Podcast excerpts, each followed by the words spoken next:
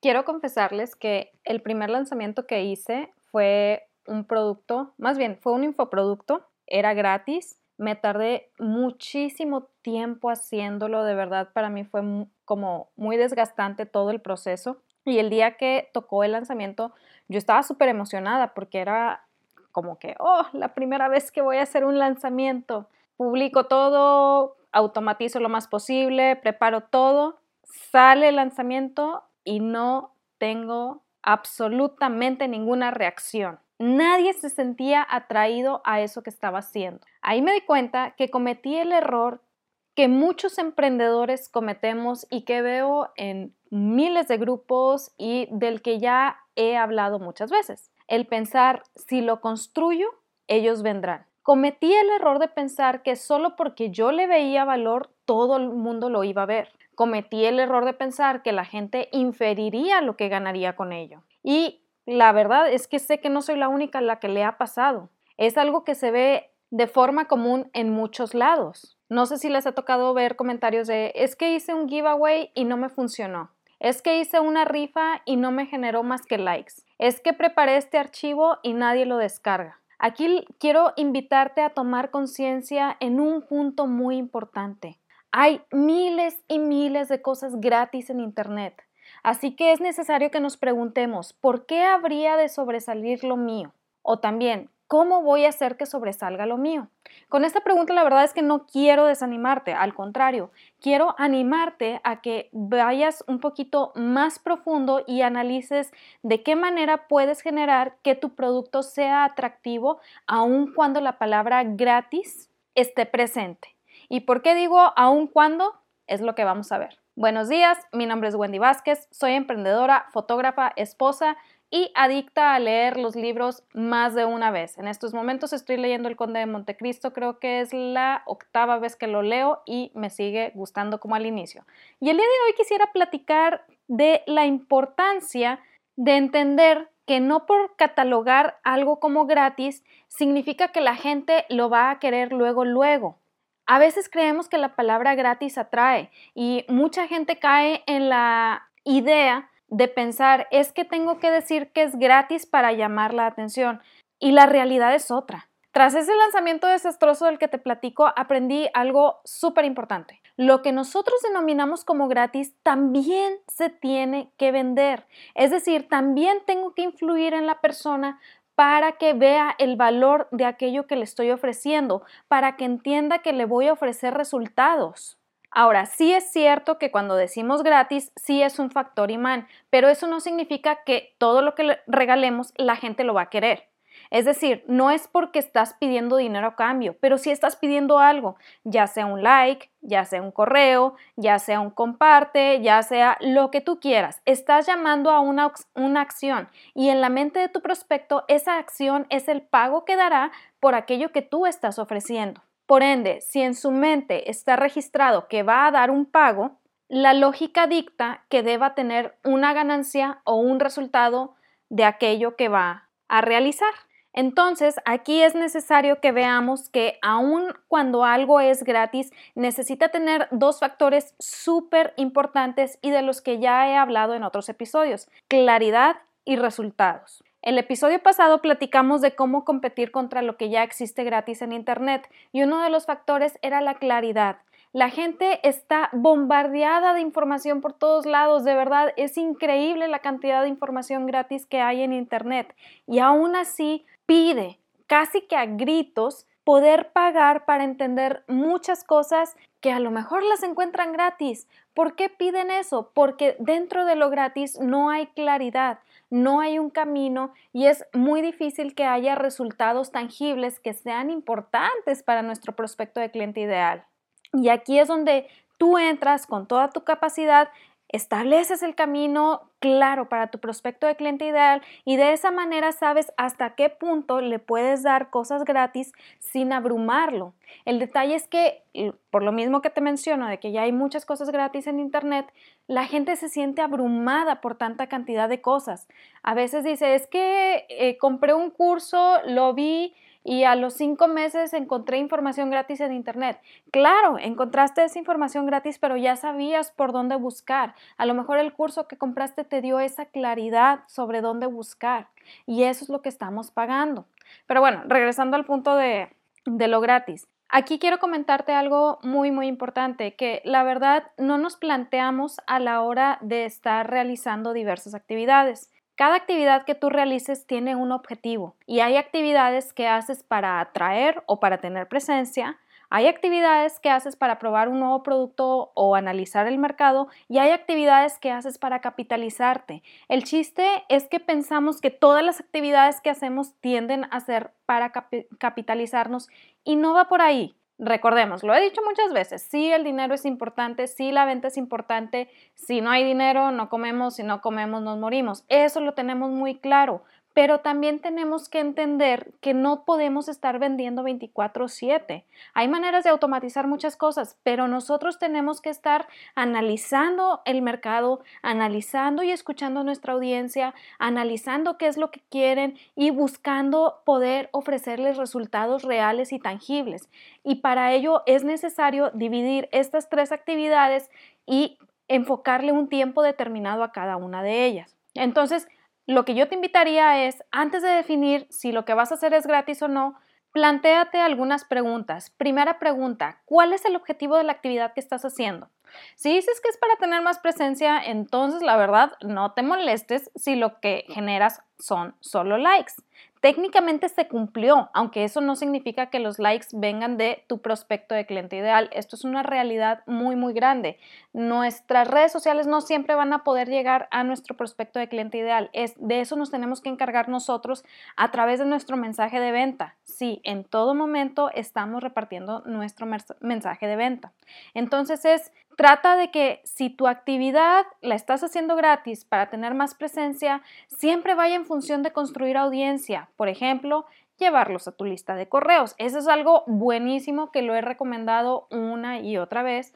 ¿Por qué? Porque tu lista de correos es lo único que te pertenece a ti. Yo sé que muchas veces confiamos en las redes sociales para crear audiencia, confiamos en las páginas, confiamos en que estamos recibiendo muchos likes, pero la realidad es que la red social es una plataforma prestada, no es nuestra.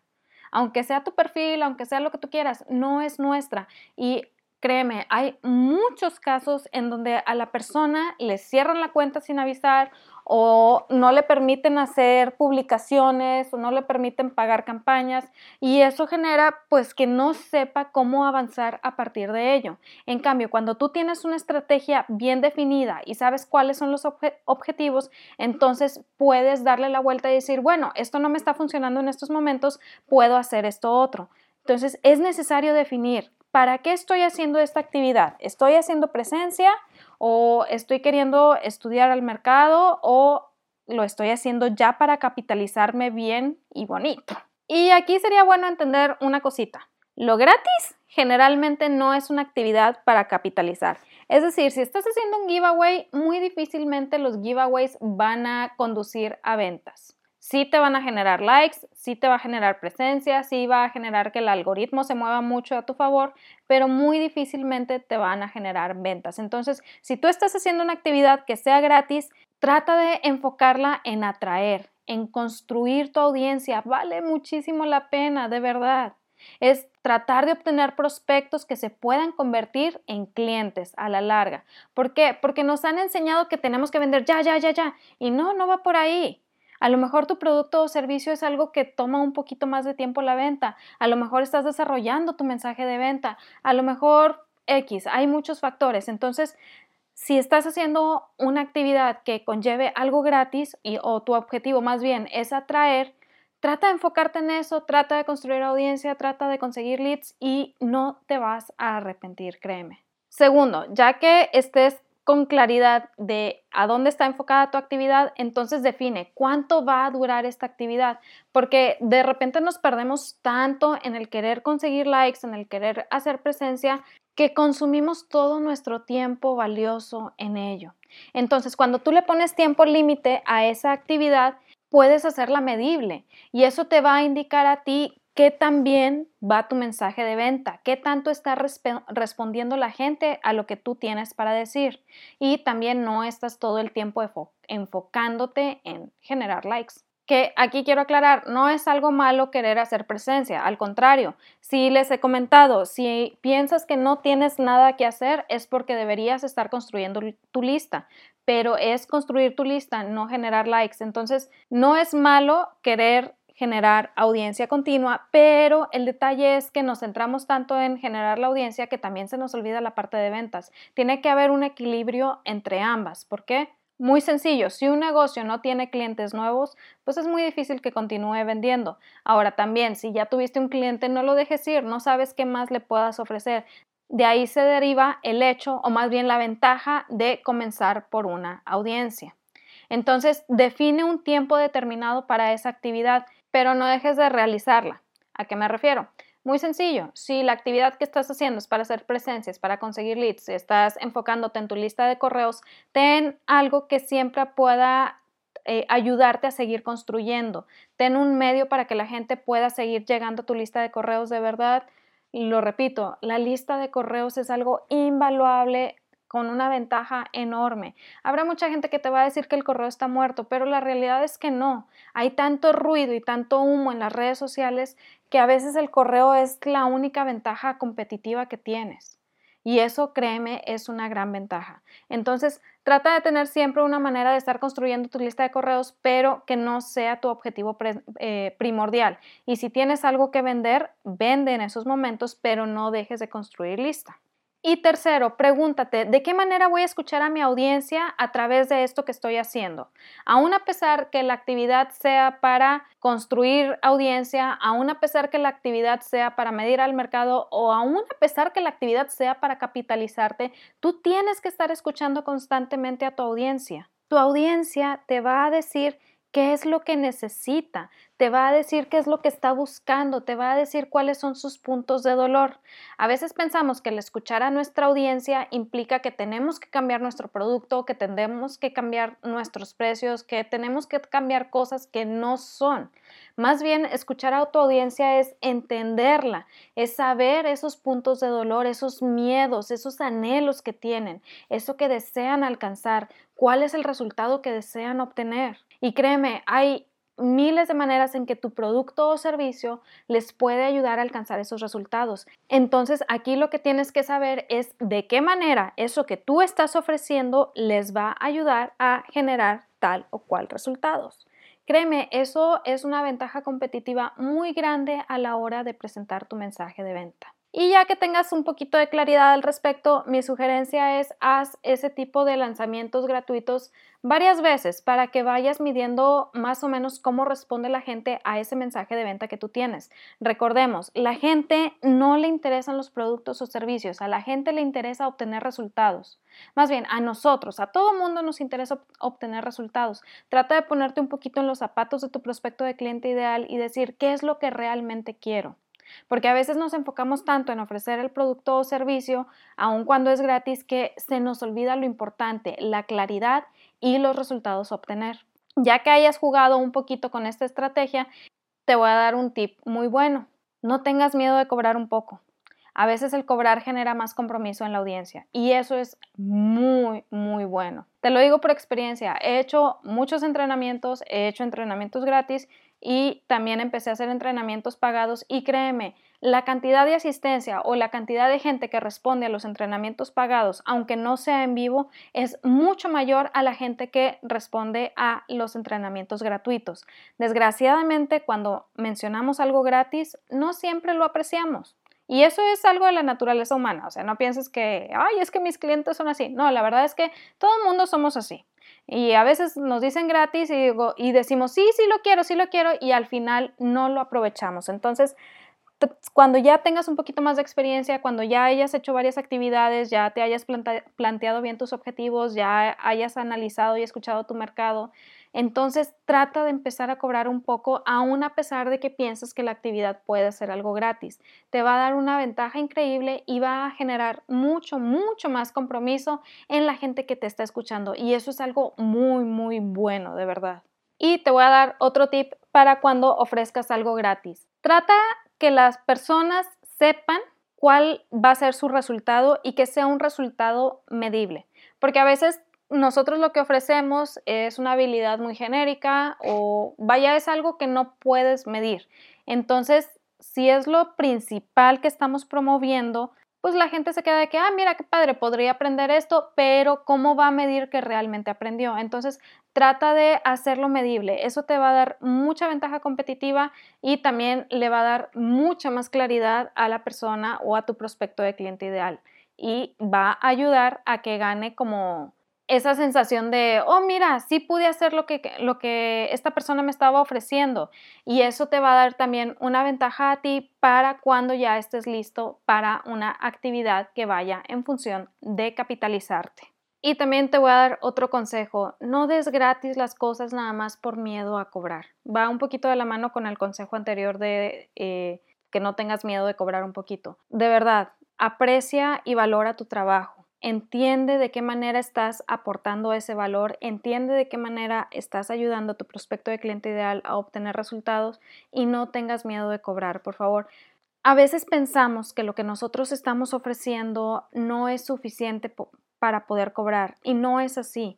Más bien lo que nos ha sucedido es que no lo estamos enfocando bien, no estamos hablándole a nuestro prospecto de cliente ideal y por eso la gente no quiere pagar. Y la realidad es que sí hay un cliente ideal para eso que tú tienes para ofrecer.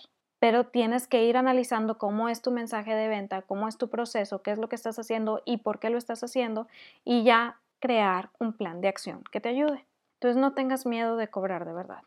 Entonces, en resumen, tenemos que analizar qué tipo de actividad estamos haciendo, si la actividad es para crear presencia, si la actividad es para eh, analizar el mercado, analizar a los prospectos que tenemos o si la actividad es para capitalizarnos. Ya que analicemos, entonces definimos y nos vamos a la siguiente pregunta. ¿Cuánto va a durar esta actividad? Muy importante hacerla de tiempo limitado para poder medir los resultados que vamos a obtener.